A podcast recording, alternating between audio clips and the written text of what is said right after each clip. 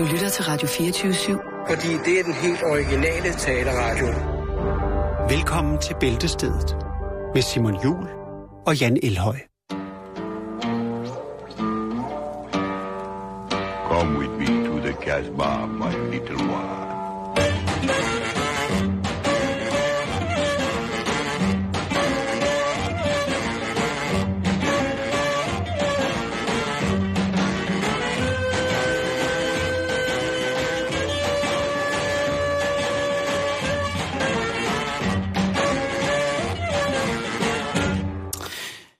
Direkte fra den lokale Kashbar. God eftermiddag og rigtig hjertelig velkommen til Bæltestedet på Radio 477. Hvad så? Har du nyt det gode vejr? Det skal man jo snakke om. Ja, jo, det har jeg da, men det var jo mest i starten af weekenden, ikke? Og så Det havde som om, at ja, jo, men godt vejr, ja, alt er jo relativt jo, så jo, jo tak. For mig der betyder det jo bare, at pollensæsonen, den lige så stille ligger og lurer, ikke? Jo, det er dejligt. Det bliver fantastisk. Så Det kan man jeg jo, for. Så kan man jo helt infantilt blive henrygt over, hvor voldsomme bussemænd man kan hive ud af hornet, når man har sådan noget allergi. Hvor meget man kan pusse næse på en dag. Og så er det, jeg bliver nødt til at spørge dig, Ja, gør det. som jo har pudset næse og tørret om munden på mange børn. Ja. Er det klamt, når man bruger lomterklæde selv, altså når det kun er mig? Fordi jeg tænker bare, jeg ved, jeg kommer til at pusse næse sådan rigtig, rigtig, rigtig meget. Og så tænker Ja. jeg bare på den miljømæssige belastning i, at jeg jo tit ofte bruger et sådan let... Det, Det er John, dig, der, det er John, der Ja. ringer. Nu må du lige Det aflyse. er John. Det er John, jeg... Og sige, det har du ikke tid til lige Ah, nu. det, det gør jeg også. Altså det, PT. Det, det, bliver det, det bliver... Kan du ikke finde den? Nej. Nej, men altså det... Du har gang i så mange ting, altså. Du kan godt tage den, vi vil godt høre, hvad det er, det drejer sig om. Øh, skal jeg helt, helt ærligt sige, hvad det drejer sig om? Hmm? Det er en, der gerne vil have mig med i et program, der hedder Café Hak. Nå, okay. Det er et, og som vi plejer at sige, det er et helt andet sted. Ja, det her er noget program. Nå, Det er det også. tilbage til verden. Ja, tak, Øhm. fordi du vil være her sammen med os. Hvor kom vi fra? Jamen, nogen siger fiskene. Andre siger aberne. Jeg siger... øh, Jeg siger fisken. Ja. Fisken, øh, der Jo, blev jo. saben. Det kan også være den almægtige. Men jeg ved ikke, hvor du er på vej hen, Simon. Det er jo dig, der ligesom... Øh, ja, tak. Så får vi lige renset det ud. Ja, væk, Det er okay. væk. Det er mandag, det er fint. Det er sådan, det skal være. Nå, jeg synes, du skulle se at komme i gang med dagens program. Det er jo dig, der skal lægge ud, og øh, vi skal have lidt kort nyt fra verden. Det synes jeg, vi skal. Vi starter i, øh, i Japan, i Tokyo, mm-hmm. hvor at der er en, har udspillet sig en, vil jeg sige, parforholdsmæssig tragedie. Ja. Og det drejer sig om, at øh, her tidligt i morgen, der kom der en udtalelse fra, fra det nyhedsbureau, som hedder AFP. Og de fortæller, at øh, den 29-årige Amy Mamia, hun er blevet anholdt under mistanke for morforsøg, efter at have simpelthen vandsiret hendes mands ansigt Nå, det var med en skarp, skarp kniv, Jan. Skarp japansk kniv. Nå, men, Men hvad, er det der der, dog, hvad, er der, hvad er der dog sket, før en sådan ugerning skal udføres i ja, livet? tak. Det vil vi gerne Jo. vide. Det er en af de ting, som man jo i parforholdet svøbe jo tit kommer ud for at skulle vende sig til. Og det er jo hinandens lugt, kan man sige. Vi har jo alle sammen en... En odør. sag- En odør, præcis. Tak, Ja. En odør, som man jo i nogens optik kan være æggende for forholdets styrke. Altså, i det hele taget, så ville vi ikke være sammen med nogen, som man ikke kunne lide at dufte til.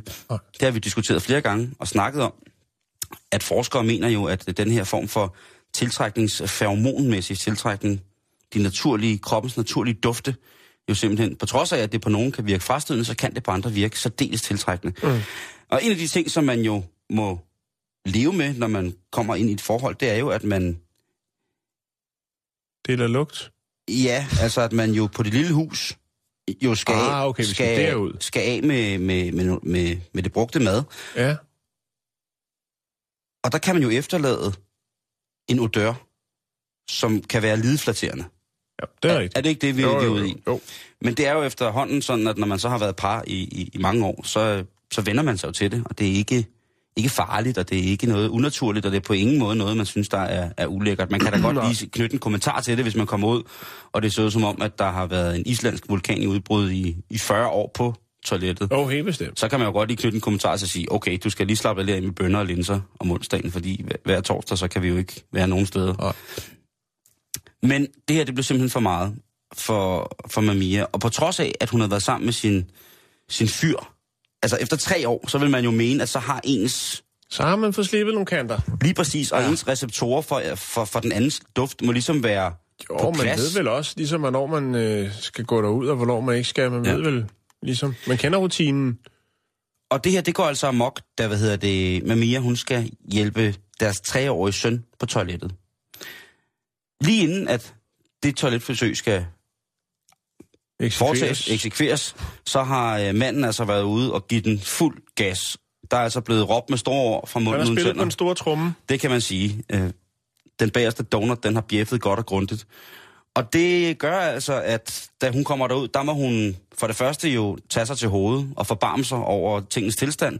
Og dernæst så bliver hun nødt til simpelthen at, at, at tage deres barn ud fra toilettet. Tønden er simpelthen ubrugelig ifølge hende. Og det bliver hun så sur over. Og noget andet, der ligesom får det bedre til at flyde helt over, og får hende til at ryge op i et helt rødt felt, og gå ud og hente den skarpe, skarpe japanske grøntsagskniv, det er, at hun siger, og så havde han ikke engang vasket hænder. Ah, okay. Det, Så, det, så til politiet har hun udtalt, at hun... Øh, ja, det der så sker, det er jo så, hun, så går, hun, hun, hun kommer op i det røde felt, hun kører over, og så går hun ud, og så henter hun den her kniv, og så går hun ind, og så bimser hun altså bare ham der mandens fjes for fulde gardiner. Mm. Og det, det er ret... Øh, det er ikke godt. Han, det bliver, er ikke, han bliver ikke normal at se på igen. Skal vi ikke bare sige det sådan? Oh. Men hun har altså ment, at øh, når en mand går ud og øh, laver så voldsomt bummelum, at man ikke kan sende sit barn for stedse ud og besørge, Mm. så må man altså gerne straffe.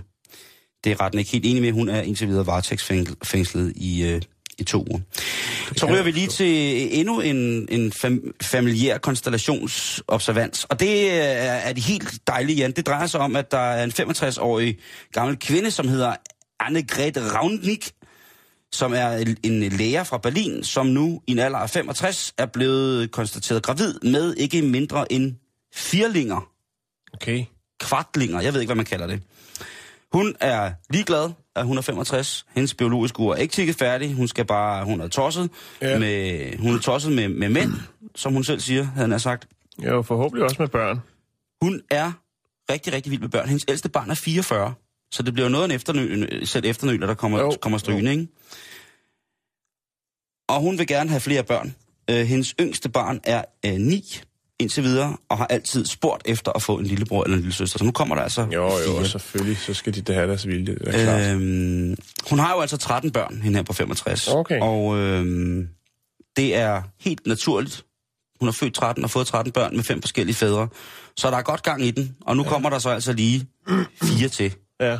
Tillykke med det. Det er da på alle mulige måder en smuk historie at starte mandag det, på, det, at det, man det, synes jeg bestemt. Det- Du går det er fra den ene børn. yderlighed til den anden, og, og så alligevel er begge to yderligheder. lige præcis. Men Jo. vi skal også ligesom Tankevækkende.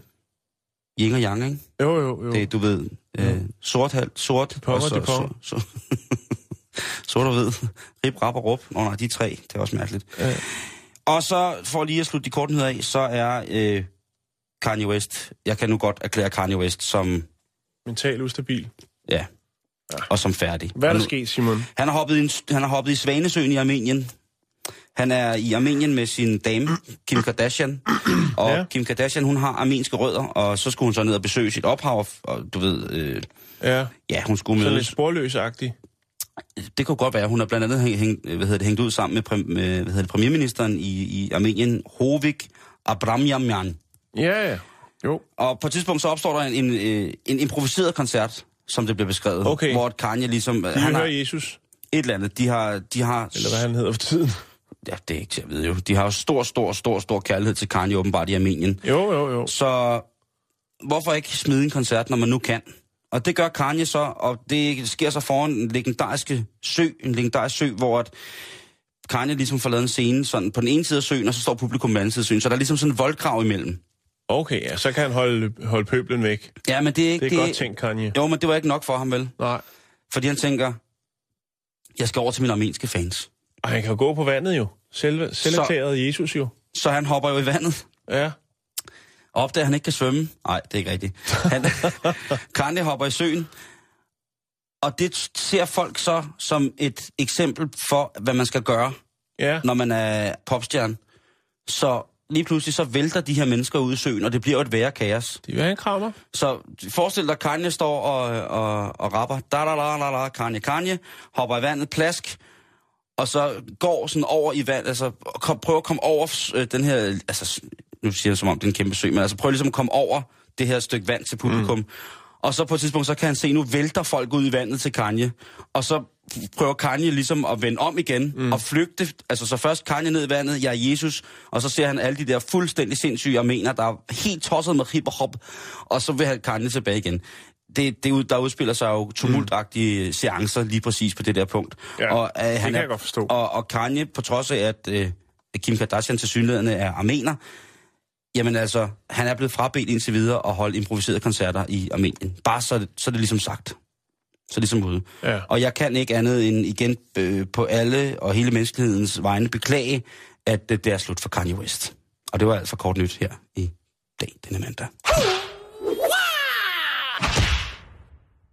Det erklærer du simpelthen. Det erklærer jeg, på, og jeg tager hele menneskehedens... Jo, jo, det er godt. Det gør jeg, fordi Jo. det, skal, det, Det, kunne være, du også lige skulle skrive til ham. Det skulle heller ikke være for lidt. Nej, fordi han kan ikke læse. Nå, Det, han har mistet evnen til at læ- læse også, tror ja. jeg. Og fået meget beskidt vand i øjnene. Jamen, han... Nå, øh, Simon, vi skal, snakke, øh, vi skal snakke en- om en klassiker. Uha. Øh, det er faktisk en, øh, en lytter, der har, har tippet os, øh, men det er simpelthen ved at være så lang tid siden, og jeg har ikke har kunne finde, så jeg ved ikke lige, hvem jeg skal kreditere for øh, historien, som øh, kommer fra en, øh, en Arla-hjemmeside. Ja. Ja, vi skal til at hylde øh, den smørost, der hedder Buko. Åh, Danskerne What? spiser altså mere end 15 millioner pakker Buko smørost om året, Simon.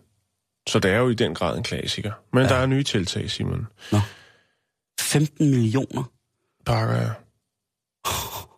Det er mig, det er mig smørost, Simon. Jamen, jeg har fandme da også spist meget af det der stas. Ja. Det, og det, det, det har jeg. Det siger jeg, jeg siger blankt, og det er sådan en af de der guilty pleasures, jeg har. Lad os komme Man med kan, din man kan altid lige nappe. Ja. Ikke? Altså, Altså lige nakken, nappen skefuld, ikke? Ja, altså, der er jo de klassiske øh, rejeosten, ikke? Der er champignonen, og så er der skinken, og så er der natural, og så er der albeosten. Det er jo nok nogle af de sådan mest... Albeosten er den, der hedder pikant. Nej, albeosten er vist grøn. Grøn i det. Øh, pikant, det er jo den med, hvad hedder det? Rød peber Rød peber, lige præcis. Det er den, jeg er tosset med. Ja, men det er fordi, det er et stort produkt, men der er faktisk også lavet en, øhm, der hedder skinke og sennepsmag. Men man skal jo prøve at udvide øh, sortimentet, og så dukker Ah, der nogle altså- gange nogle, nogle tiltag op. Jeg ved sgu ikke helt med i smør. Nej, Nå, altså, hvorfor, øh, hvorfor skal de det? Ja, og så er der en, som jeg ved, du vil elske, og det er selvfølgelig øh, Buko med ananas. Vi for helvede, altså. Ja, så er der selvfølgelig, når der er noget, der er på mode, så er Buko også på pletten, og derfor lavede de selvfølgelig også en med, med, Mokai. med blåbær. Nå, okay. Mokai kunne også have været... Ja, det kommer vi til. Okay. Men det, det er sådan set det, Simon. Der er jo de her klassikere, dem man kender, og der er light-udgaven. Det er jo også meget op i tiden, og Ja. så har man lavet blåbær. Og man kunne jo godt tro så, at Arla de røg med og tænkte, havtoren. Autoren. Ja, men det er sgu ikke det, der rykker. Det er ikke det, folket vil have. Det er, Simon, hold nu fast. Buko Bacon. Jo, tak.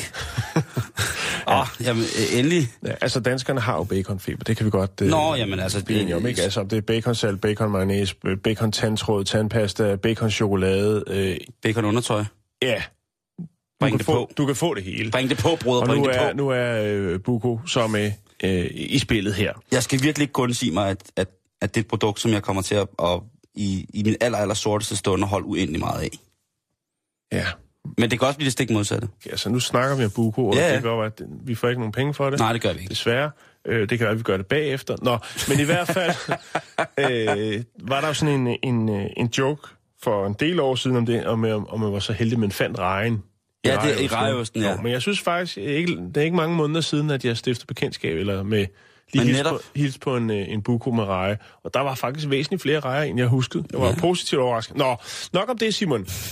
øhm, det er selvfølgelig klart, at når, når Arla, den her store koncern, skal smide et nyt produkt ud, så laver man selvfølgelig lige øh, lidt research. Og det har de gjort øh, gennem øh, Opinions Danmarks panel, og der har man så... Øh, og det er jo det, vi godt kan lide. Vi kan godt lide de tørre tal, Simon. Ja, tak. 32 procent af danskerne spiser bacon en eller flere gange om ugen. Allerede der er det jo oplagt så at hive bacon, buko, ind på markedet, kan man sige. Hvis vi lige skal tage lidt facts, fordi det, det har jo været en, en, øh, hvad skal man sige, Buko har jo været en selvstændig producent. Øh, virksomheden blev grundlagt i 1932 på Frederiksberg. Så det er Der havde de simpelthen... fem medarbejdere. I 1946 flyttede de så øh, hele, hele møllen til, hvad hedder det, Masnedssund station i Vordingborg. Og der var man så altså helt op, øh, vil sige, da det virkelig rykkede, der var man altså op på 250 ansatte på Buko. Øh, virksomheden blev købt af MD Foods, det der i dag hedder Arla, og Mhm. i 2000 der blev produktionen flyttet øh, fra Vordingborg til øh, mejerierne i Birkum, Vrinders og Holstebro. Ja, så det er i hvert fald i den grad en, øh, Det er en en- dansk virksomhed med stolte traditioner. Eller det har det i hvert fald været. Nu er det jo bare en del af et multinationalt selskab, kan man sige. Den, der smører godt, kører, Kører godt. godt. Lige præcis. Nå, men Simon, Ja, det er altså stukket af fra dem. Ja. Nu, simpelthen. det, hvad kan man sige, det var jo meget oplagt, som du selv sagde, at, at smide den der havtorn ind. Men jeg tror, at, at og det, er- det kan jo lige så godt, for det er jo egentlig også det, som, som øh, hvad kan man sige, de har fundet ud af i den her undersøgelse, det er altså, at den almen dansker, altså kernekunden til Buko, er ikke specielt meget op at ringe over havtorn. Der tror jeg, der er det altså bacon, der, der rykker, Simon. Det tror jeg også. Jeg tror, jeg tror øh, det, hvis det er ordentligt bacon, så tror jeg, altså nu, nu, man kan jo komme om det med mange forskellige metoder, rent Ja. smagsmæssigt, ikke? Jo. Øh, der findes jo også desværre noget, der, nogen, der er jo nogle idioter, som har opfundet noget, der hedder flydende baconsmag, ikke? Og det er jo, Ja. Sådan kender jeg ikke bacon, Nej. men det må være, hvad der er. Resultaterne fra undersøgelsen tyder på, at øh, den her nye smagsvariant øh, hurtigt bliver en favorit. 27 procent af danskerne peger nemlig på, at en smørost med bacon ville være en kombination, der lige var noget for deres, eller lige noget efter deres smag. Især nordjyderne er glade ved tanken, Simon. For her siger hele 36 procent, at de vil vælge netop den type smørost som favorit. Altså baconen. Bacon, ja. Mm. Mm. Øh, så der har ikke været noget, altså de har selvfølgelig, det kan godt være, at nogle af dem, der sidder derinde og udvikler nye smør-ostprodukter, har tænkt havtorn, ramsløg, tang eller andet. Men øh, ja, baconen, det er altså den ubestridte Danmarks mester. Det er jo et vildt projekt, det der. Man kan jo... Det er jo, Arla er et vildt projekt. Lad mig bare sige det sådan. Det er det Øh, på, fordi på mange at- måder. At lige nu kunne jeg jo godt sidde og få lyst til at spise et stykke helt hvidt brød med buku på, ikke? Jo, Jeg sidder nu og kigger på... Jeg har lige fundet billederne frem. Kan du huske øh, det her campinghjulet? ja, ja, den kan du stadigvæk få. Ja, Øh, kan man det? ja. Det er Og- jo og- uh, Trivial Pursuit oste. Ja, lige præcis. Ja. Lige præcis. Det er det, jeg mener. Hvor der, er- hvor der er alt godt fra, fra den her mærkelige disk af smøroste. Men jeg tror måske, at de går over i... Altså, i det svenske marked, ikke? Fordi på, i Sverige, der har de jo alt på tubeost, som Ja, det hedder. lige præcis. Og der, og der må jeg sige, at der findes en, at det er jo en af de der, jeg, jeg blotter mig for lytterne, det gør Jo, jeg gerne for jer, kære lytter, Jo, fordi jo, I er så gode. Jeg blotter mig og siger, på trods af min glæde ved, ved højkvalitets øh, råvarer, så er et sterilt produkt som Buko smørosten altså øh, en eller to gange om året fuldstændig nødvendigt. Og ved du, hvornår det er? Nej. Det er i en brændert, når man finder en bager ude på Karl Tønskeds pløjemark, hvor der stadig findes et godt håndværkerberi i, i nogle små byer, som laver varme tibirkes, som Mhm. man kan hente om morgenen. Og så er der så, ikke spørg hvorfor jeg får, er en kæmpe brændert midt på landet, men sådan er det. Jamen, det og, er det. Og så, kan man, og så kan man få de her, så kan man få de her små bukoer, bukør hedder det vel så, øh, de der, En bukør. sådan en, en, en, en portions øh, Ja, jo, smørost, jo. ikke? Jo, jo. Og så er øh, en, en fryd altså at sætte sig med en varm tibirkes, og så smøre varm skinkost på. Det er så Altså en latterligt klart. Københavnerbirkes. En københavnerbirkes, undskyld. Ja, Jamen, det er fint. Det er øh, noget, Sagde som... du ude på landet, så som du bare, også, øh, Men altså, det er, det er et, sp- et spændende produkt, og så må jeg så lige stoppe mig selv, inden det helt går Ja, helt amok. lige dig selv. Øh, går helt amok og siger, at Arlas Unica-program jo er rigtig, rigtig, rigtig fornuftigt på mange punkter. Men det kan selvfølgelig ikke gøre det op for øh, alt det andet øh, lidt mærkelige osteprodukter, der kommer. Men øh, fred være med det. Jo. Fred være med det.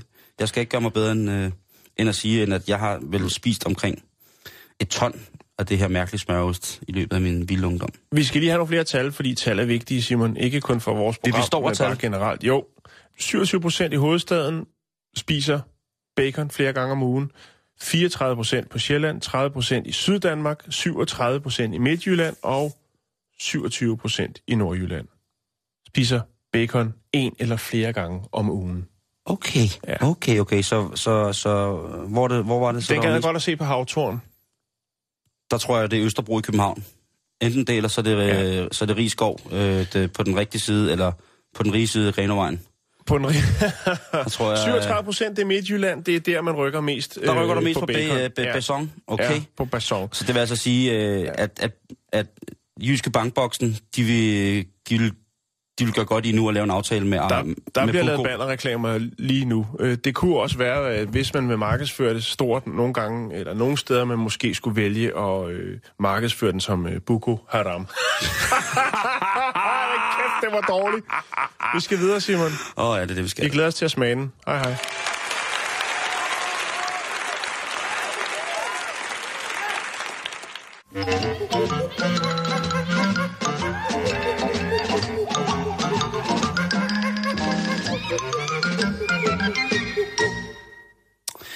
Jeg har flere tal og statistik lidt senere. Synes, Der kommer mere om ost, Simon. Jeg- Ost og sex. Åh, oh, hvor godt.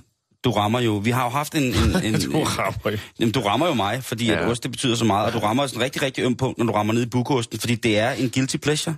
Det, Ja. er, Jo. det er fuld...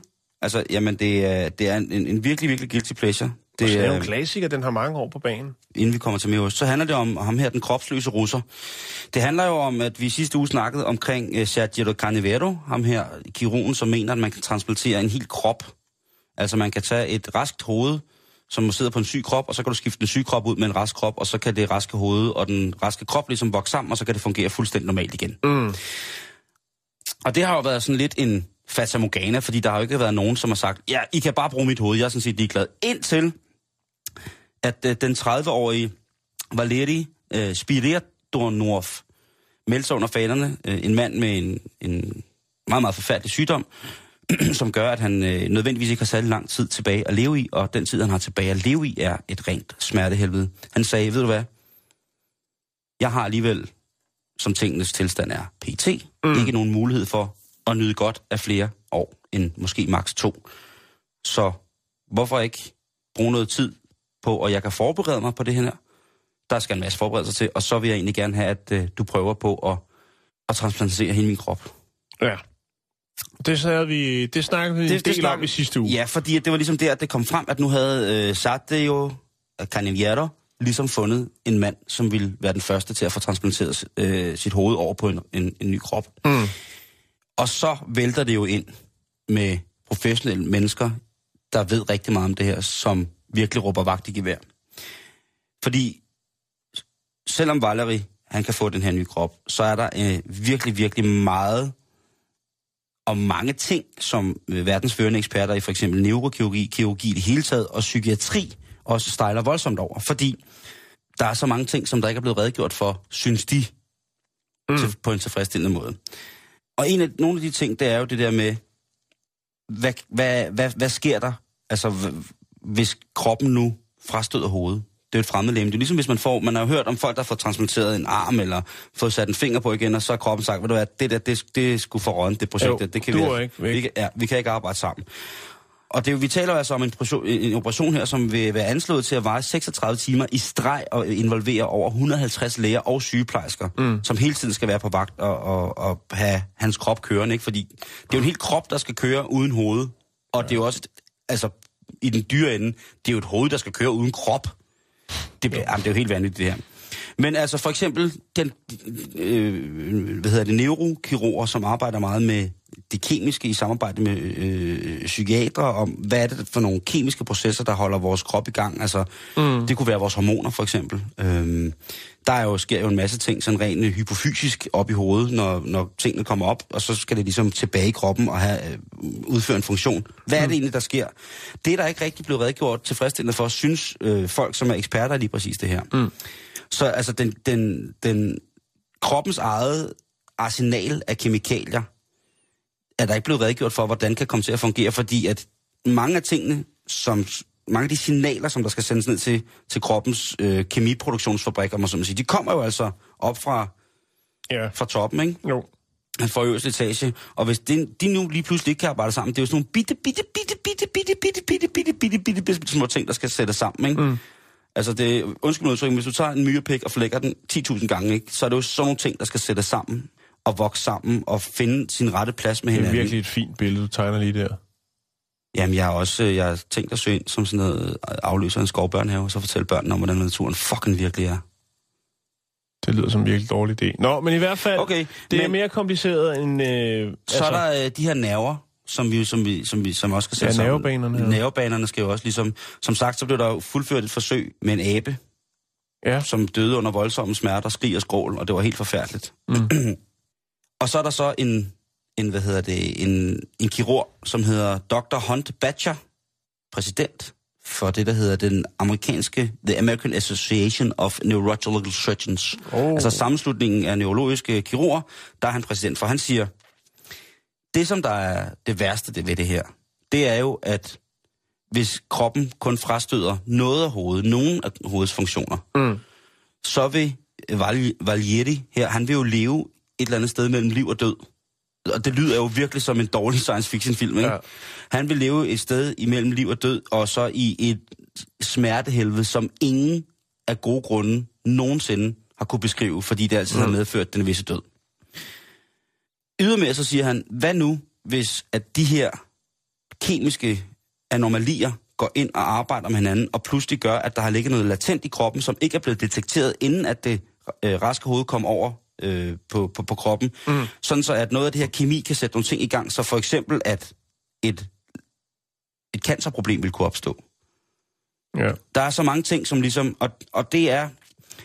Eftersom jeg ikke ved særlig meget om det, så skal jeg ikke kunne sige noget om det. Jeg vil lige her... Jo, det synes jeg, du skal gøre. Øh, jeg vil poste... Hold en kæft. Jeg vil poste øh, Dr. Sergio Canavados... Hvad hedder det? Ja, åh, der kan klappe ned. Det er godt nok mandag i dag, skulle jeg lige hilse at sige. Men øh, hans foredrag til en TEDx-konference om, hvor han fortæller, hvordan det her det kommer til at foregå. Det ja. vil jeg lige poste på vores Facebook-side, facebook.com-bæltestedet. Så kan man jo selv øh, følge, følge med, øh, hvad det er. Men altså, jeg ved ikke, men det kan også være, at jeg er så gammeldags, at, øh, at fordi jeg synes stadig, det her det, er det, onde, det lyder som det ondeste Frankenstein-projekt. Ikke? Jo, høre, fuldstændig. Når nu, at øh, Valierdi, han er blevet opereret, ikke? Mm. så skal han ligge fire uger i kunstig koma. Hvor alle hans vitale funktioner skal reetableres via det, der hedder elektronisk stimulans. Altså elektroder, som så at sige kan lære kroppen det nye hoved at kende. Lyder det ikke sindssygt, det her? Jo, Jeg, det er jeg, seriøst, jeg, jeg sidder bare og venter på, at der er en anden, der kommer og siger, prøv at høre, det her, det er fisebladet. Selvfølgelig skal vi gøre det her. Det er en hoax. Ja, altså et eller andet sted, fordi det er...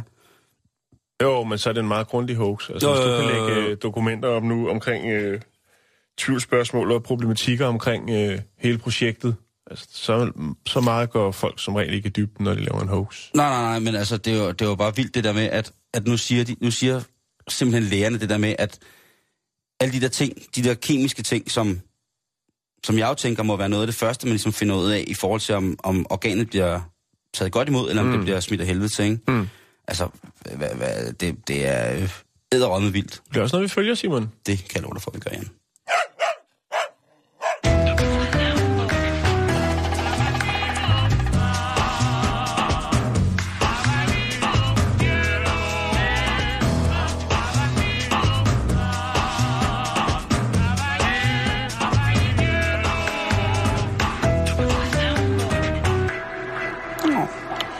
Til Norge, Simon? Ja, Øh, Arendal var den øh, første by i Norge, hvor man forbød tiggeri.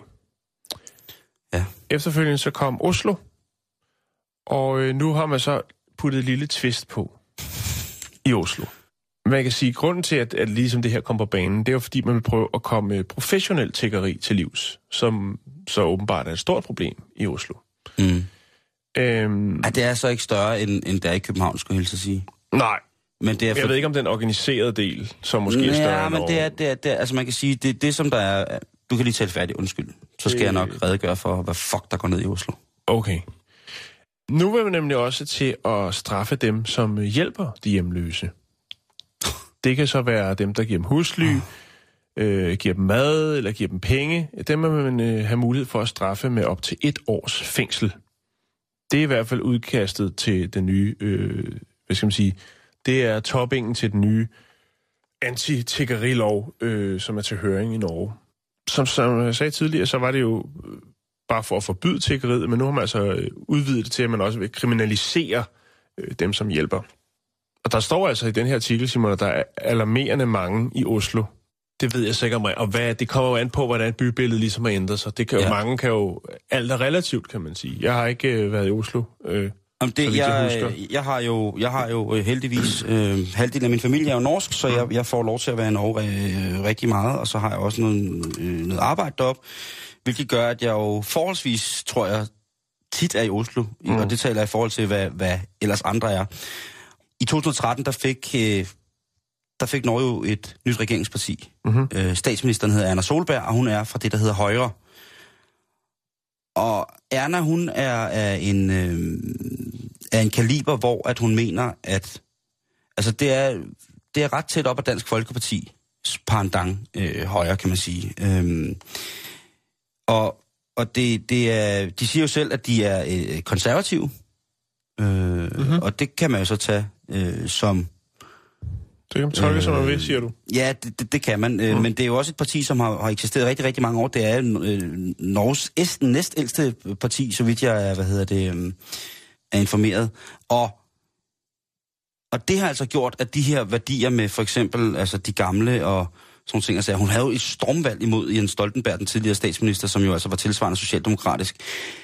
Og det, der skete, det man anslog, det var meget, at de landlige distrikter lige pludselig havde en kæmpe stor valgtilslutelse, fordi at det var meget det, hun ligesom gik op i, og det var en af de mm. der knudepunkter, hun havde med at, øh, ja, at bevare Norge for nordmændene, hvis man skal sige det meget firkantet. Mm.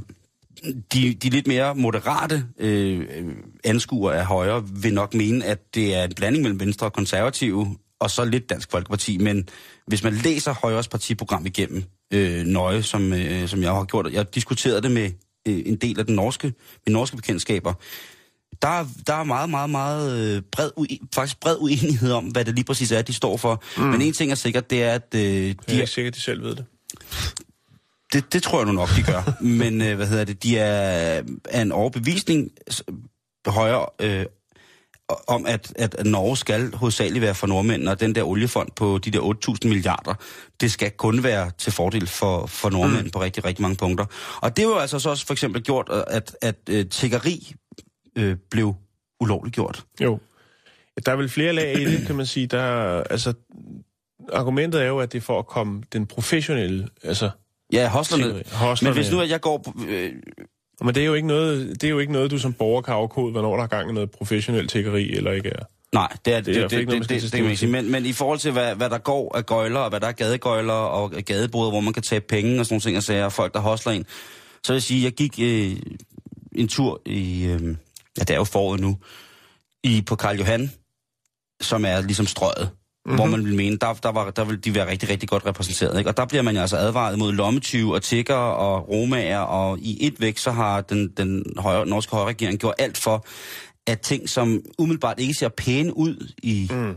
i bybilledet på en eller anden måde, der er selvfølgelig også øh, klart noget præventivt i det, men stadigvæk, så synes jeg, det var ikke voldsommere, end hvis jeg går en tur på, på strøget i København en sommerdag, hvor der jo også, hvor så man kan få forgøjlet alt, hvad man nogensinde har ejet og haft, ikke? Af en eller anden tosse med mm. tre læderbæger og en, og en, og en lerkugle, ikke? Så jeg ved det ikke, og, og langt de fleste mener, nordmænd, som jeg har snakket med, mener ikke, der er et, øh, et problem. Mm. Nordmændene i min farmors generation vil måske have en anden mening om det. Øh, jeg er sikker på. Øh, Det kommer øje, an på øjnene, der ser. I hvert fald, hvis man ja. spørger sådan en som Inger Husby, som øh, bor i Oslo forstaden Bøler, tror jeg det hedder. Øh, hun hjælper ofte øh, de hjemløse. Hun lader dem overnatte nogle gange, og hun giver dem laver madpakker til dem. Hun øh, fylder deres øh, kopper med kakao. Hun vasker deres tøj, hvis de har brug for det. sådan. Øh, og en gang imellem, så inviterer hun også nogle af dem ind til middag. Og hun øh, siger, at Hun er jo en trods- helgen, hende der jo. Præcis. Trods øh, alle de her sådan, øh, meget, meget hæftige tiltag fra, øh, fra Fremskridtspartiet, jamen, så vil hun øh, fortsætte med, ja, hvad der så er blevet til at trodse loven for at hjælpe andre. Hun mener ikke, at det, altså, at det skal være ulovligt at hjælpe folk i nød. Øhm, hvis man øh, så spørger Vidar Brien Carlsen, som er statssekretær i Justitsministeriet og medlem af det højreorienterede, ja, Frems- Fremskridtspartiet, så siger han, at øh, det er nødvendigt at kriminalis- kriminalisere dem, der medvirker til tiggeri. Det er fucking sindssygt. Og politiet har jo, og det er jo hovedsageligt fordi, at politiet har brug for ligesom at altså, hvad kan man sige, slå ned på det her øh, professionelle tiggeri. Og så er der jo selvfølgelig, at det også går ud over andre, men det er man nødt til, fordi man er nødt til at have den lov, der ligesom gør, at det er forbudt. Jo, jo. Ja. Men altså, tiggeri på norsk, kan det betyde andet end, altså kan det betyde bedleri? Altså, det, det er jo sådan, sådan, som man læser, hvad hedder det, det punkt i Højres, øh, hvad hedder det, partiet, altså deres, deres udlægning af, hvorfor det her lovforslag ligesom skulle, skulle indføres, eller hvorfor det skulle tages til, til hvad hedder det, behandling i, i statsministeriet og i Folketinget. Jamen det var jo, at det var organiseret kriminalitet. Mm. Altså at det var de her østgrupper, der ligesom var noget godt af, at Norge var så velstående et land, og at nordmændene jo generelt er så dejligt og venskabsfuldt et folkefærd, som man næsten tror, det er løgn, ikke? Mm. Det var ligesom det, som de ville have sat en stopper for. Altså udnyttelsen af den norske godhed og alle de penge, som de alligevel ikke kan bruge til særlig meget. Og det, og det, det, det, det, det splitter jo. Man kan sige, øh, jeg tror sjældent, at jeg i de mange de år, hvor jeg har fulgt med i norsk politik, så tror jeg sjældent, at jeg har set tingene være så splittet op øh, på, på de humanitære årsager. Altså, mm. den, den socialistiske opposition i forhold til Højrepartiet er jo altså rødglødende og forfærdet. Mm. Og hvis man spørger øh, nogle, øh, hvis man spørger de venstreorienterede unge mennesker, lad os sige i alderen fra, øh, fra, ja, fra 18 til 25, jamen så er de jo bange for, hvad der sker. Og hvis man spørger de mere konservative anlagte, jamen altså så er det jo øh, vejen frem, og det kan mm. ikke være anderledes. Nå, men vi skal huske, det er et satireprogram, Simon, så lad os komme videre.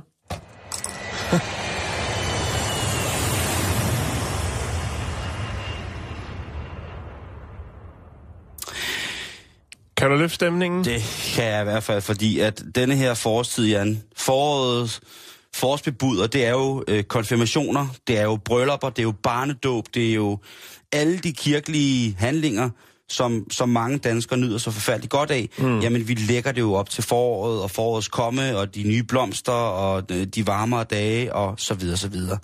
Begyndelsen på nyt liv, Jan. Så er vi altså i hvert fald... Øh, sat i en scene, som gerne skulle mm. være en lille smule mere opløftende end lige præcis øh, norske højre. Og vi skal til en tur til England, Jan, fordi her, der er der altså øh, ved at ske en mindre revolution. Og hvis du sidder derude nu og skal giftes, og du ikke ved, hvad, altså du, du, der er ikke styr på særlig meget, og kjolen er der måske, men hvad skal der spises, og der er jo traditioner og så videre, så videre. Er det suppesteg is, hvad skal vi have, hvor dyrt skal det være, og så videre, så videre så kan jeg fortælle dig, at en af de aller, aller, aller, aller, aller mest velansete amerikanske bryllupsplanlæggere, ja, jeg ved, det, det findes, og det findes jo også i Danmark. Mm. Der er simpelthen folk, som ikke kan finde ud af at planlægge deres eget bryllup. Sig har altså sagt, at der er en helt ny trend på vej for England. Der er en ny trend? Og den er gastronomisk. Og oh. hvad, hvad er der af gastronomiske ting for England, hvor du tænker, nu har vi lige snakket om bukosten, ikke, som jo kunne tegne et, et lidflatterende billede af Ost i Danmark ud af til rent kvalitativt. Men hvis du tænker England, Jan, og mad, hvad tænker du så? Oh. Tænker du noget gråt? Fis og chips. Den er nemlig god, ikke? Jo. Så er der Sunday roast og puddings, altså de her jo, små... Jo, puddings, yes. det er jo, ja. Og så beef wellington kunne det være. Så kunne det være øh, pølser og mos, altså bangers and mash, mm-hmm. som jo også øh, ifølge nogen er en engelsk nationalret. Men en af de ting, som jeg forbinder aller, allermest med det engelske køkken, det er pies, altså tærter. Ja. Overdækkede kødtærter, Jan. Det er simpelthen noget af det bedste, som at jeg ved. Jeg, jeg kan virkelig godt lide det. Og det nye i til bryllupper, Jan, ved du hvad det er? Det er bryllupstærter. Bryllupstærter? Bryllupstærter, okay. du. Det er, skulle være det helt nye spiffe at komme med. Hvis man kommer til bryllup, og der er bryllupstærter, så ved man, at det her bryllup, det er fucking frem på beatet. Mm. Bryllupstærte, okay. Og jeg tænker bare, vil den være gået i Danmark? Jeg er sgu ikke sikker på det. Jeg er sgu ikke rigtig oh. sikker på, at det vil være gået i Danmark. Fordi at øh, nogle af de tærter, som selvfølgelig er, øh, er ret vilde i England, det er jo selvfølgelig den, der hedder kidney and steak pie. Mm, god... Øh... Nyere bøf. Ja, nyere bøf. Nyere bøf. Ja. Og den er jeg altså ikke sikker på, øh, var, var gået til, øh, til dansk bryllup. Ej, Men det... det... Det er ikke helt godt, Simon. Jeg er ked af at sige det. Men det er fint nok. Det men, skal der også være plads til. Det er jo en trend. Ja. Men så gik jeg så ind og læste lidt mere om, hvad det er, der foregår her. Og det er altså en, øh, en, en dame, en rigtig sød dame, som øh, har fået lov til at starte den her, for, den her mode. Men hun startede lige så stille for seks år siden. Hun hedder Sarah Pettigrew. Og hun Perfekt er... Perfekt navn, når man skal lave kødtært. Ja, et eller andet sted, ikke? Ja, det synes jeg. Og hun er fra North Norfolk i England. Og hun skulle øh, egentlig bare lave noget personalmad til nogle, øh, nogle, til nogle bryllupsarrangører. Ja. Og der lavede hun så en kødtært, fordi det er ikke så svært at lave, men hun laver bare fyldet helt fantastisk. Og det er hendes meget, meget berømte pork pie, altså en grisetærte, mm. som ligesom er, øh, er kommet ind i det. Og det, der så sker, er, at de her folk, der skal holde brylluppet, kommer til at smage hendes kød, kødtærte. Og så siger de, Ah. det der, det er da Det ren magi. Ja. Det er mums filibaba af Jo. den helt høje klasse. Kunne vi ikke godt få lov til at servere dine kødtærter til vores bryllup? Og så skulle det ellers nok være, at hun kom i gang. Og det er helt klassiske kødtærter, hun laver. Altså med en, med en dej lavet på, på, på vand, mel og svinefedt. Og må ikke, at det bliver trendy. Og jeg synes, det ser så hyggeligt ud, det her. Mm. Der kommer lige et billede op. Det ser simpelthen så hyggeligt ud, det der med en kødtærte, som er pyntet som en bryllupskage. Det er, jo, det er jo faktisk meget sjovt, jo, at, det, at det er jo, altså, det er jo virkelig, virkelig øh, gammelt fænomen. Og jeg troede faktisk, som du siger, at øh, altså, det var englænderne, men det er jo også i, i Afrika, altså Ghana, Nigeria, men også Australien, New Zealand, Canada og altså Sydafrika. Det er jo mm. worldwide, at man, øh, man laver en, øh, en god øh, tærte, en Ja. ja. god kødtærte. Men det er rent nok, englænderne, de er faktisk... Øh, det er det, er der, jeg kan placere den bedst. Jeg vidste ikke, at, at, man i sådan Ghana og Nigeria gør sig så meget Nej. i, øh, Altså, i kø, det- det... køtærter. Nej, det er jo gamle kolonistater, skal du tænke på. Så har, Ja, så har de har nok haft haft en god tærte med, men Ja, det er jo, altså, originalt de første, ligesom man har kunne spore tilbage til, det er Ægypten, Simon. Der lavede man altså en god øh, kødtærte. Ja, ja, ja. Kyllingetærter. Ja. Og det kan man stadig få. Det er fantastisk lækkert. Og, men det er også en smart måde. Tærterne blev opfundet, fordi det var en smart måde at have mad med i lommen på. Jo. Men at det så går hen og bliver en bryllupsting, det synes jeg. I England for eksempel, der var kødtærten jo i, i 1700-tallet sådan en spøg og skæmt øh, gimmick, hvor man til bryllupper jo i den her viktorianske tid bagte de her kæmpestore øh, brødforme, som ligesom lignede tærten. Mm. Og så var der nogle, nogle af tærterne, som der var rigtig fyld i, og så var der nogle af de der kager, som man så havde fyldt frøer og snoge og biller og alt muligt ind i. Jamen altså, et kæmpe cirkus, ikke? Men nu er det altså, kan jeg lige så godt sige, tærter, der skal til. Så hvis dit bryllup er, ja. Ja. skal stå om et par måneder, øh, og du ikke har planlagt noget som helst, så kan du altså nemt komme om det ved at lave en rigtig, rigtig, rigtig, rigtig god kødtærte. Ja, Og det, det øh, jeg, jeg tror, jeg vil øh, altså, springe over, hvis det var mig, der skulle arrangere et bryllup. Det, jeg ved, det er lidt for... jamen, jo, det er det, Det nok kunne mere være også. sådan noget skrub af mad, tænker jeg. Jo, det tænker jeg altså Skrub af natmad. tærte, ja. Natmad, Jo. skrubatærte. Men jeg tænker, altså, det, det skal være en kødtærte. Jeg synes ikke, man... man øh, jeg vil ikke tage det ned, tale det ned, Ej, men det, det synes jeg heller Men ikke, jeg du gør. har, jeg har bare set mange eksempler på det, der hedder øh, porskinketærte mm. og broccolitærte, hvor der har været lidt for meget kvark i. Ja, Og det er altså ikke jo. noget, jeg synes, der gør noget for kvaliteten af Nej. det endelige produkt. Det må jeg nok have lov til at mene. Og så er står der sikkert nogle husmøder derude og er i gang med en eller anden færdigmixet tærte, der er lige har hældt øh, 10 dl kvark ned i, øh, i nogle kalkuntern og tænkt, mm, det skal blive godt det her. Og der må jeg sige til jer, I skal simpelthen lade være. I bliver nødt til at lade være. Det er, jeg, jeg ved godt, jeg er konsekvent i dag, og det virker som om, jeg er mand, der sur og øh, har ægløsninger på alle mulige måder, er, er ude af trit med, hvad jeg ellers ville kalde normal funktionel cyklus. Men jeg vil bare have lov at mene, hvis du skal lave en bryllupstærte, og nu, taler jeg ikke i hverdag, fordi i hverdag, der kan øh, kvarktærten med kalkuntern, ej, den kan sgu ikke bruges til noget generelt. Men Men kan man tage, hvad man har i køleskabet. lige præcis, ikke? så kan du lave øh, restertærte. Ja, Bob Marleys yndlingstærte, ikke? jo. Rastatata. Og, og, og det er fint nok, men til altså bryllupper, der skal der altså være en ægte, ægte kødtærte. Og hvor meget går de så op i det her? Jo, de går så meget op i de englænderne, at den 22. april, onsdag den 22. april, der er der British Pie Awards. Og det er selvfølgelig noget, som vi kommer til at følge rigtig, rigtig godt med i, hvordan at landet ligger for Englands bedste tærtebager. Mm-hmm. Det kunne være en inspiration. Tærten er, er stærk, Jan. Det er en stor ting Bestemt. dyrk den med respekt og omhu, øh, og da skal den være givende i en sådan grad, at øh, din sult også vil blive stillet åndeligt. Ja. Det er det Så kan der være fyldt med overraskelser ind i, viser det så.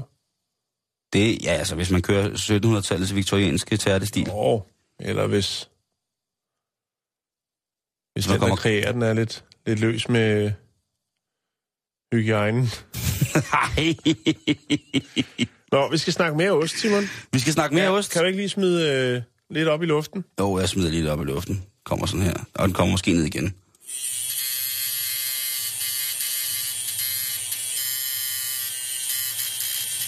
Ja, min dreng. Så fik du så en flødehavarti med en mexikanerhat på på røvballen. Den bliver du sgu glad for senere hen. Ja. Man skal huske at smøre den, er ikke noget om det? Jo, tatoveringen eller osten. Og røven. Det øh, er først i morgen. ja. Vi skal snakke ost, Simon. Vi Ja. skal snakke grillet ost. Halloumi? Grillet ost. Det kan være cheddar, det kan være det hele. Oh. Amerikanerne, de er vilde med ost. Vi har snakket om det tidligere, Ja. ja. Simon, men der er nye Vi har snakket om ostetyveri i USA, ikke? Jo, jo, men også altså, den måde, de fortærer ost på. Der skal ost på alt. Og det er nok, at der, og der kommer meget. Smothered. Ja, Ja, lige præcis smothered. Smurt ind i. Ja, fuldstændig. Smurt ind i ost. Men nu er Øh. der altså så, øh, og nu bliver det mærkeligt, der er så, der er en datingside, der hedder scout.com, og har lavet en undersøgelse, Simon. Ja. Jeg tror ikke, det er opinion, men i hvert fald så har de i hvert fald sat nogle folk til ligesom at sætte nogle, øh, nogle brækker sammen for at finde ud af nogle ting.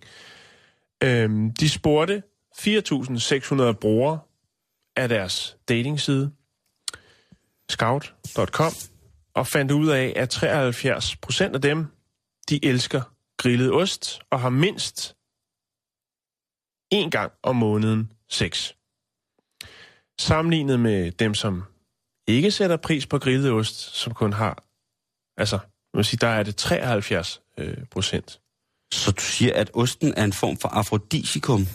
Nej, det gør jeg ikke. Det er en, et dating site, der har, har gang i noget. Øhm, 32 procent øh, af dem, der elsker grillet ost, har mindst seks seks gange om måneden, sammenlignet med 27 procent af dem, der ikke sætter pris på den grillede ost. Det er ret vigtigt. Det er ret vigtigt. Jeg ved ikke, om jeg forstår det helt, men øh, hvis de vil lægge råd med sådan en statistik, og mener, at den kan bruges til noget, og man altså kan øh, få en eller anden form for øh, ostediplom, så man ved ligesom, om hun kan lide ost, jeg kan lide grillet ost, lad os mødes til noget grillet ost. Om det er den vej, det skal gå, Simon. Og, men det er jo det, de ligesom trækker det ind i og siger, jamen prøv at høre, altså, hvis du er til grillet ost, jamen så får du også mere sex. Det er Ja. der, de hiver den hen. Jeg ved det- ikke, det- jeg, jeg, det- jeg kan ikke helt se, hvorfor at, at det er det. Men der er selvfølgelig også mere i det, for ost er jo ikke bare ost, vel? Altså, nogen... Øh, man kunne sige, nogen vil sige, jamen hvad så? Kan de så lige skorpen, eller skal det være uden skorpe? det har de Der er- selvfølgelig også kigget på. Altså, der er meget, meget lidt ost i USA med skorp på. Det vil jeg så jo, lov men, ah, sige. det er et spørgsmål, om, hvor lang tid lader du ligge, ikke? Det er selvfølgelig alt er relativt. Men det færdigkøbte osteprodukt, hvis man Jo. kigger på... Nu havde vi jo ostequiz forleden dag, ikke? Øh, hvor vi, der, der blev spurgt om, hvor mange typer revet ost vi havde i, i nogle danske supermarkeder. Og i USA, der er der næsten kun revet ost, ikke? Nu skal du tænke på, at den her statistik, den er jo lavet af dating der hedder scout.com. Øh, og der har man altså så spurgt øh, folk derinde, hvad for en slags ost de også er til. Jeg ved ikke, jeg kan ikke helt se øh, forbindelsen mellem ost og, øh, og date, men øh, lad det nu bare være, være jeg som godt. det er. Øh, og Skal jeg helt, helt konkret, så kan jeg uddybe det ved at sige, at hvis man nu tager på en date... Lad os sige, man har mødtes Mm-hmm. og snakket om, at øh, på nettet for eksempel, ikke? Jeg har jo været på netdate, Jan. Og der starter man jo lige med øh, en eller to mails. Der er jo mange, der sådan chatter ud i... Starter, men der er simpelthen sådan en opskrift for, hvordan man gør. Ja, ja, ja, det er der. Okay. Det, er der det er der. Altså, der er jo selvfølgelig nogen, som starter med... Der er nogle datingsider, som er meget mere eksplicite, men sådan... Der, hvor jeg har været im- impliceret i, i netdating, jamen altså, så får man lige en mail, og så... Hej, Ja, så tjekker man vedkommendes Hej. billeder, og så, så aftaler man, så er der nogen, der vil skrive meget sammen, jeg vil hellere bare mødes, og så ligesom Hvad man, siger du til, at vi mødes til en kop kaffe? Jeg, Nej, jeg synes egentlig hellere, at vi skulle mødes til ost. det kunne man for eksempel Ja. godt skrive. Og øh, jeg ved godt, du gør nar af det, men øh, vi er mange, Nej, jeg som, øh, bare, som, jeg gør ikke nej af det, jeg tænker bare... som er så smukke som dig, som bare går ud og møder lækre folk. Da vi er jo nogen, som bliver, Okay. vi er nogen, der bliver nødt til at... Nej, jeg siger bare, hvis du, hvis, hvis, altså, du siger det sådan, som om det er sådan en opskrift, eller det er sådan, man gør. Altså, det er den uskrevne regel, er, Ja, at nej, men øh, det, to mails, jeg og har så... ikke engang fået lov til at, jeg har slet Ej, ikke fået lov til at tale færdig Jamen, overhovedet. Du, bare, du, du jorder mig bare. Nej, jeg gør Simon. Og så siger jeg, at så kunne det jo godt være, at hvis man møder en person, hvor at for eksempel ost er fællesnævneren, at man så i virkeligheden har en lettere ved at komme hinanden ved. Fordi så har man en passion til at starte med. Okay. Det var, det var sådan set bare Vi- hen vi- til det der med, at hvis man kan dele en, en, en passion, Jo, jo. så jo. kan man komme... Øh, så kan man komme langt, men man kan selvfølgelig også komme galt afsted. Men altså, hvis man helt til at starte med bare siger helt ublu, må jeg byde på øh, noget ost og noget rødvin? Og så personen, der skriver tilbage, så skriver, ja, så længe det ikke er en rommælksost af den og den type, men mm. til gengæld rommælksost af den og den type, så vil jeg jo som være være, være, være datemanden, altså, som ligesom har budt på daten, så vil jeg jo blive ja. helt vild og tænke, det der, den der person har et eller andet. Okay. Og måske med grillet ost, så kan det jo godt være, at, at det er lidt Jeg det samme. tænker også, så kan man kan også bare skrive i den første. Her kommer et råd, Simon. Du kan godt tage det, hvis du kan bruge det til noget. Hvis du skriver rødvin og ost, spørgsmålstegn, og så du får et svar, der hedder kaffe og en smøg, så, tænk, så tænker du nej tak. Så er den ligesom lukket ned der. Jo, men altså, hvis jeg får en mail, hvor der står ost og smøger og rødvin, så vil jeg jo, altså, så ved du godt, så vil jeg jo løbe til Jylland på, på Nå, altså, Simon, men øh, lige for at vende tilbage til Ja, de her undskyld. sådan, øh, folk på scout.com, den her datingside, hvad er det så for noget ost, de godt kan lide? der er grillet. Ja, det er selvfølgelig... Øh, Må jeg gætte? Ja, det må du godt. Cheddar? Det er cheddar, 41 procent. Mozzarella øh, kommer ind på anden plads med 33 procent. Så har vi øh, Swiss cheese, Ja, Schweizerosten 10 procent. Og så provolone, øh, lækker ruder på 8 procent. gode gamle provolone. Ja. Ah, hun er og, altså og, også- og brien, den er altså helt nede øh, på 2 Hvad med blue cheese? Den er ikke, Den- øh, den er slet ikke anført? Den, nej, den er ikke anført. Nej, den er Øh. også, øh, den er stærk. Men det kan jeg altså, jeg kan, men det der udtryk smothered, det er altså også, det er for meget. Åh, oh, men det er, jo, altså, det er jo lige før derovre, hvor du har, øh, hvor du kan refill gratis din øh, cola, at der også står sådan en osteautomat, hvor du bare kan køre flydende ost ud over. Der findes hele, et, øh, altså. nu har vi snakket om, om sketchy osteprodukter hele dagen i dag, ikke? Ja. Øh, vi starter med, vi startede med smørosten, ikke? Jo. Og, og nu kommer så ned til amerikansk smelteost. Der findes jo, og det er jo det mest forfærdelige igen, en guilty pleasure. Det, kan du mærke, at mine guilty pleasures, de drejer sig meget om ost? Jo, jo, jo, jo, fuldstændig. Så bare vent til at vise en- dig den her side, jeg har liggende her. Er det, øh, er det ostoporno? Der, der har de altså en, en... På rigtig, rigtig, rigtig mex- gode meksikanske restauranter, der har de en øh, sådan en chili sauce, en, en varm tomatsauce med, Med ost i med meksikansk ost i, Ja. som er sådan lidt smeltet i det. Det er skrækkeligt. Det, det er skrækkeligt, for det smager simpelthen så godt, og man kan jo se, hvordan kilo, man tager jo på på øjenvipperne af det. Ja. Altså, det er så fedt, så man slet ikke fatter det, men det smager jo fuldstændig fantastisk. Men ved du Simon, så har jeg... Øh, jeg ved ikke, om man kan være med som dansker, eller om det er en amerikansk øh, konkurrence, men det er lige nu, Simon, frem til... Øh, hvad var det? Det var i...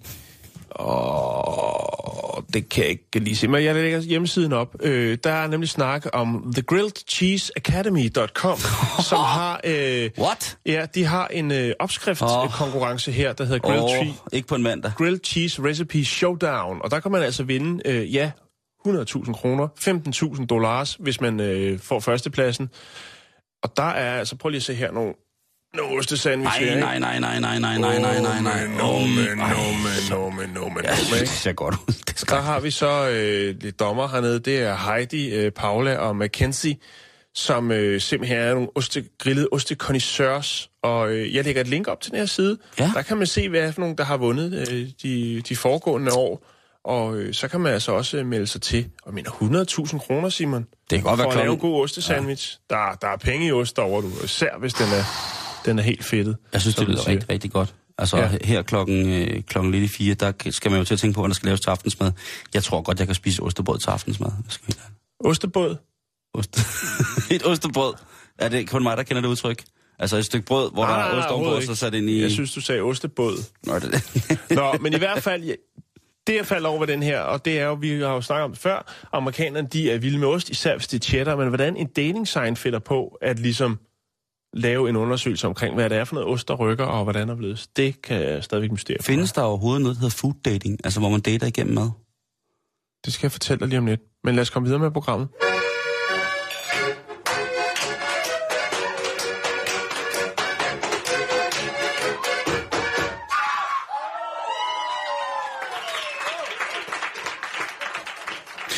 Jan, videre med programmet, det bliver at øh, sige tak for i dag. Mener du det? Ja, fordi at... Øh. Chris, du skal se på klokken, så er klokken fire lige om to sekunder. Ja, Og det betyder altså, at øh, vi er tilbage igen i morgen med ja. øh, Tourettes tirsdag. Så skal det også være vildt i morgen. Jamen, det lover jeg dig, det lover dig, det lover jeg dig. Det var en øh, lidt forvirrende mand, og det skal jeg på alle... Ah, det er fint, og der skal også være plads til, ikke? Ja, det, det skal der. Men øh, tak for i dag. Facebook.com, bæltested, der er vi. Og nu, der skal du have noget god musik.